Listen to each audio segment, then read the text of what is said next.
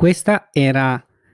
una delle sigle che più risuonavano nelle estati palermitane all'ora di pranzo, ehm, negli anni '80, nelle case in cui c'erano, ehm, dei bambini, ragazzini. Ehm, la visione, collettiva di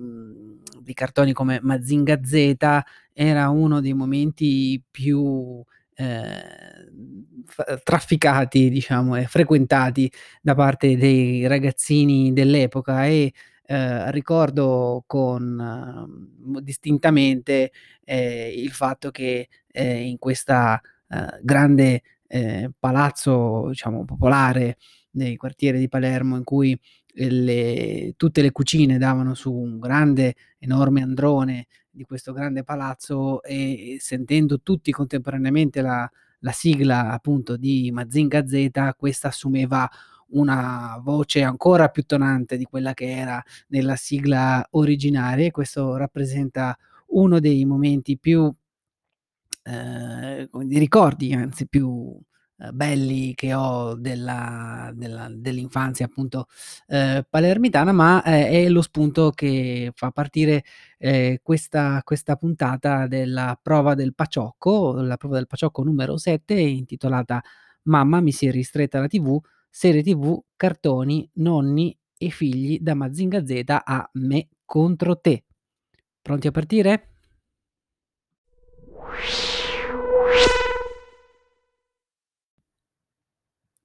Allora, benvenuti, benvenuti alla nuova puntata della prova del paciocco. Oggi si parla appunto di serie TV e cartoni e loro fruizione. Beh, allora, ehm, siamo cresciuti, tutti quelli che sono appunto cresciuti negli anni 80 e 90, siamo cresciuti con le serie TV e i cartoni serializzati su, ehm, le sostanzialmente sulle TV generaliste, principalmente, ehm, Fininvest e, mhmm, la Rai. Ehm, beh, se vi ricordate le serie, mhmm, TV di quegli anni avevano sostanzialmente tutti la stessa struttura, lo stesso lo stesso canovaccio, erano episodi spesso autoconclusivi con quindi uno sviluppo verticale e una trama, mhmm, di a sviluppo orizzontale molto lenta, molto blanda che legava i vari episodi che si susseguivano in serie di, ehm, parecchi, mhmm, stagioni, parecchi e episodi. Ehm, la struttura del stesso episodio era poi sostanzialmente, ehm, canonizzata, no, c'era, ehm, Bruce Banner che arrivava nel paesino di provincia camminando a piedi, solitario e triste, ehm, sfuggendo dalla sua maledizione del del del gigante di giada e, ehm, si trasformava in Hulk per riuscire a raddrizzare i torti, ehm, del mhmm, del malcapitato di turno e poi ricominciava a camminare allontanandosi lungo la highway o lungo lungo la la statale, ehm, verso il prossimo il prossimo episodio. Come allo stesso tempo tutte le puntate di A-Team erano sostanzialmente analoghe, no, vedevamo, ehm, la prima l'inizio col siparietto comico, la la la protagonista o il protagonista di turno, il buono di turno che era vessato dal cattivo, ehm, il l'A-Team che accettava, ehm, l'incarico, ehm, il mister T veniva tramortito in qualche modo per essere trasportato via elicottero, via via aereo, c'era la fase della costruzione delle macchine particolari, ehm, in cui, ehm, partiva il mitico, uhm, motivo del della serie della serie TV e poi, ehm, si concludeva con adoro i piani ben riusciti di Hannibal e, ehm, di conseguenza con la sconfitta ovviamente del cattivo fino alla prossima alla prossima puntata. Beh, ehm, queste serie avevano la loro diciamo, la loro forza, la loro maledizione erano appunto la ripetitività del loro canone, il loro canovaccio, però per forza di cose, ehm, veniva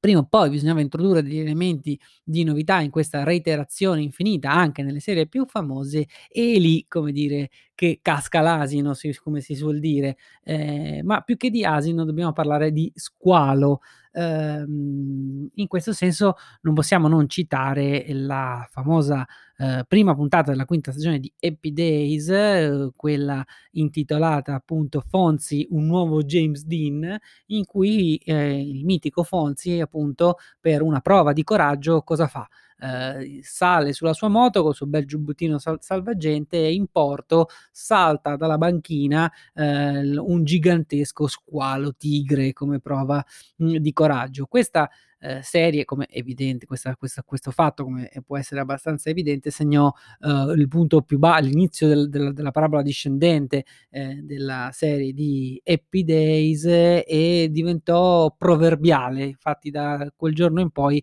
il termine jump the shark, salta lo squalo, è un modo di dire, ehm, americano per, ehm, segnare quando una un prodotto, una serie TV, uhm, cominci comincia la sua parabola discendente e dimostra che i sceneggiatori ormai, dire, non sanno più dove parare, anche se il network gli chiede di continuare a a produrre, a sfornare e a sfornare serie. Ehm,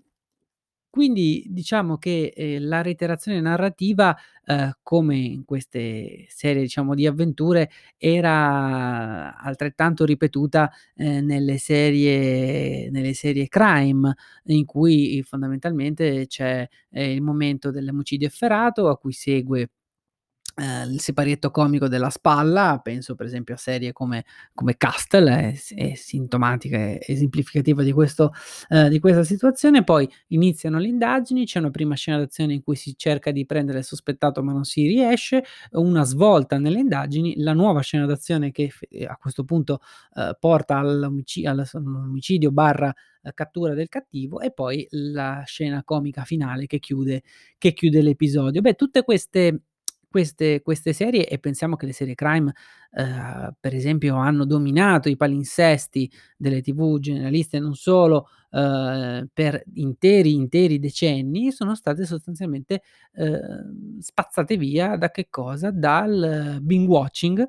ehm, dall'arrivo di anche qui ancora una volta di Netflix, ehm, che ha stravolto il modo di fruire le serie. Ovviamente le serie classiche sono rimaste in quella sorta di Australia evolu dell'evoluzione televisiva che sono le reti generaliste italiane, ma tutto il resto del mondo, come dire, è è andato avanti ed è, mhmm, evoluto. Allora cosa succede alle serie? Le serie si accorciano, le puntate diminuiscono, uhm, perché perché le persone vogliono seguire delle storie che evolvono, non semplicemente uno stesso canovaccio che si ripete. Scompaiono quasi del tutto le, ehm, puntate filler, cioè le puntate in cui non succede nulla, la trama orizzontale non avanza, c'è solo uno sviluppo di trama verticale, spesso si parla di, ehm, serie filler in cui si cerca di riempire con storie un po' un po' bislacche, un po' strane, un po' fuori un po' fuori dal canone, ehm, proprio perché c'è la necessità di fare, ehm, stagioni con molte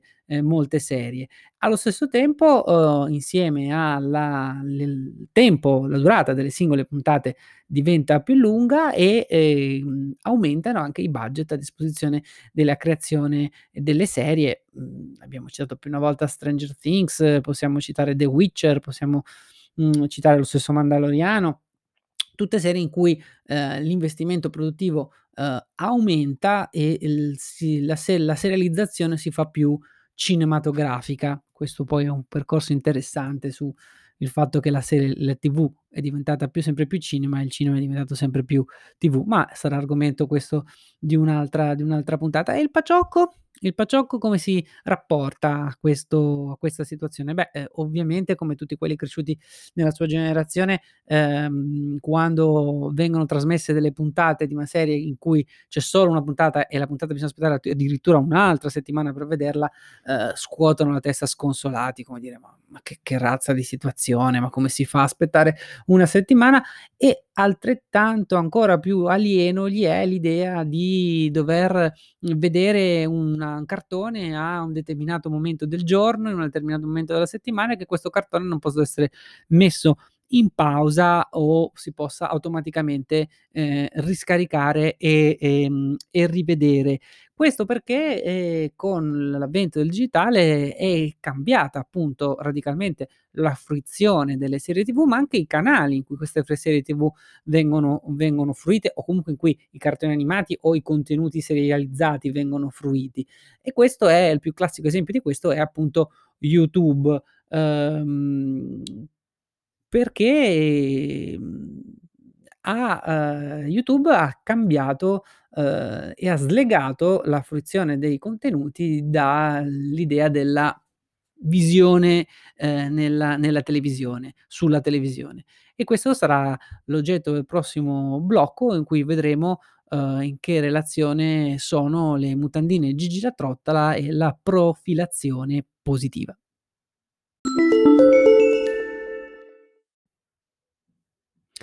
Abbiamo iniziato la nostra puntata di oggi citando Mazinga Z, ehm, ma anche se, mhmm, io personalmente non ho, mhmm, notizie riguardante un aumento di tasso di, ehm, spostati pazzi o serial killer nella generazione di quelli cresciuti negli anni '80 e '90, è indubbio che quelle generazioni cresciute a pani e cartoni animati giapponesi siano stati sicuramente investiti,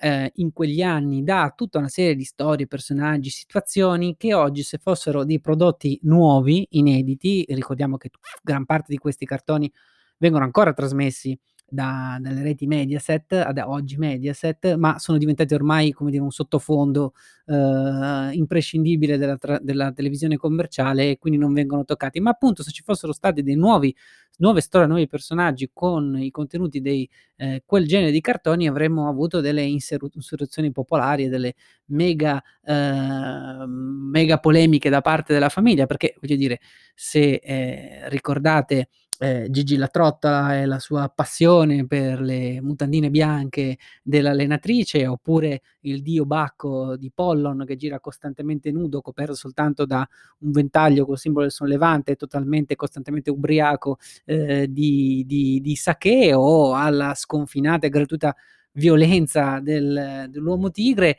oppure ancora a situazioni mhmm, a storie bellissime e narrate con grande con grande delicatezza di temi però comunque complessi come, ehm, quel, ehm, Versailles Nobara, mhmm, più comunemente conosciuto in occidente come Lady Oscar che, ehm, come dire, tratta una storia di, identità di genere sessuale e anche di, ehm, passioni, storie d'amore, ehm, appunto, uhm, fluide, ehm, lo fa in un modo estremamente affascinante, ma che sicuramente avrebbe generato grida alla teoria gender da parte di, ehm, sedicenti comitati di di di mamme. Ehm, questo, ehm, ci porta a una domanda, ehm, che se è vero che, ehm, all'epoca un genitore attento avrebbe potuto comunque abbastanza facilmente, seguendo, vedendo i cartoni col proprio figlio o figlia, ehm, riuscire a, uhm, capire se il contenuto era adatto a lui o comunque aiutarlo a, s mhmm, comprenderlo meglio, a selezionarlo, a spiegarlo, ehm, era anche vero che all'epoca il il principali canali di fruizione di questi contenuti erano sostanzialmente 2, no, prima le TV, ehm, e poi poco più avanti, abbastanza più avanti, i manga veri e veri veri e propri. Ehm, oggi, uhm, questo, mhmm, sostanzialmente non è più possibile, perché la moltiplicazione dei canali, le modalità di fruizioni sono talmente moltiplicate da rendere anche il concetto di controllo dei contenuti, ehm, di difficile, ehm, con concettualizzazione. Questo perché? Perché, ehm, praticamente, ehm, basta un qualsiasi smartphone, un qualsiasi tablet da poche ehm, pochi euro per riuscire a permettere a un bambino di accedere a, uhm, cartoni, uhm, vecchi, nuovi e non solo, e soprattutto farlo, ehm, senza il contatto con gli, ehm, stessi stessi genitori, bypassando totalmente la la parte la parte del controllo o comunque anche semplicemente della visione da parte da parte dei genitori, anche perché sono cambiate proprio le, ehm, strutture narrative, ehm, basti pensare appunto a questi, i video su YouTube in cui vengono aperti, ehm, il i giocattoli da parte di bambini russi che parlano in russo e aprono giocattoli su giocattoli, ehm, e hanno centinaia di migliaia di visualizzazioni. O per esempio, per tornare più in casa nostra, il Paciocco è per esempio un grande appassionato dei video di Me contro te, in cui lui e Sophie, ehm, vivono questo videolog sostanzialmente in cui, mhmm, come dire,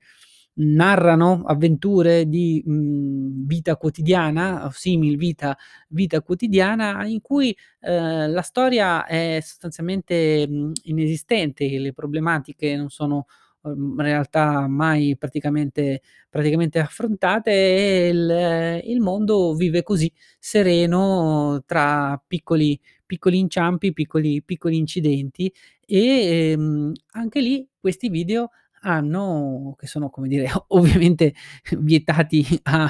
un pubblico over 8 diciamo, ma che nei bambini hanno probabilmente un effetto di rilassante reiterazione. Ritorniamo al concetto ricordiamoci sempre che appunto che per decenni le serie TV hanno avuto, mhmm, nella pedissequa reiterazione dello stesso schema, ehm, una forma di soddisfazione psicologica e emotiva da parte di chi li ha ascoltati. E quindi forse questo tipo di, ehm, reiterazione si riproduce in questo tipo di di di contenuti che, ehm, hanno una grammatica appunto aliena, ehm, per chi ha una certa età o chi ha una certa formazione, ma che hanno un enorme, enorme successo sui ragazzini, mhmm, senza andare troppo lontano, se ci pensate, ehm, in un certo senso l'esempio dei Teletubbies non è poi molto molto dissimile da da dal cuore di questi video come quelli appunto di di di me di Me contro te. E ma in questo senso, uhm, che cosa può fare un nonno, una nonna, un genitore che magari non ha stretta ha stretta familiarità con questo tipo di di contenuti e rimane un po', come dire, basito da questa molteplicità di approcci? Beh, ehm, sicuramente in questo senso, uhm, quello che spesso viene definita come una cosa negativa, no, la profilazione dei dati, la ehm, il controllo da parte di questi grandi network dei nostri dei nostri dati, delle nostre scelte, beh in realtà in questo senso in questo caso ci viene ci viene in aiuto perché, ehm, sicuramente strumenti come la scelta del profili per bambini, ehm, dello YouTube addirittura proprio YouTube Kids, ma diciamo, ehm, in questo senso per esempio Netflix e adesso anche Amazon Prime hanno questi profili per bambini, filtrano i contenuti e propongono contenuti che sono considerati adatti, ovviamente bisogna sempre, mhmm, verificarli, ma che comunque permettono un filtro, permettono di creare un sand un sandboxing che, ehm, ehm, come dire, profila il contenuto per il bambino, ma evita che vengano esposti a contenuti non non idonei, non adatti. Forse però mi viene anche da dire, togliendo un po' la poesia di scoprire cose, diciamo, mhmm, che non sono necessariamente adatte a quello che gli altri pensano che tu debba fruire, ma che poi possono aprire, ehm, dei dei mondi di di di fantasia e di di immaginazione, ehm, incredibili. Però diciamo che, ehm, questa è uno strumento per poter riuscire a gestire questa situazione, anche se comunque, ehm, il fil filtro automatico, permettetemi di dire, non potrà mai sostituire, uhm, come dire, l'approccio umano della conoscenza e dell'informazione, del mezzo che, ehm, viene messo a disposizione e anche perché, uhm, tutti questi, ehm, contenuti sono interessanti e sono belli anche da vivere insieme, no, da vivere, ehm, con non non parcheggiando il bambino o la bambina davanti alla alla televisione, ma anche un modo per scoprire storie, scoprire narrazioni, scoprire modi di raccontare che, mhmm, magari non sono nostri propri, ehm, ma lo diciamo sempre, qui non questo non vuole essere un dire, un podcast da boomer, ehm, ma vuole essere un un modo per osservare come le cose cambiano, non necessariamente in meglio o in peggio, spesso semplicemente cambiano e cambiano in modi, ehm, che spesso sono imprevedibili e, ehm, soprattutto aprono mondi che spesso non erano nemmeno pensati o pensabili. Ehm, per esempio, ehm, il mondo dei videogiochi che si è evoluto nel tempo e ormai pro propone e produce contenuti sempre più evoluti e ampi e soprattutto inimmaginabili per delle generazioni, ehm, che non sono cresciuti appunto a pani e videogiochi. Ma questo sarà l'oggetto della prossima puntata della prova del Paciocco che si appunto intitolerà, ehm, Puff Bacche, Wumpa, Cannoni al plasma e zombie, come ti faccio giocare il Paciocco. Grazie per aver ascoltato fino fino in fondo e ci vediamo alla prossima puntata. Ciao.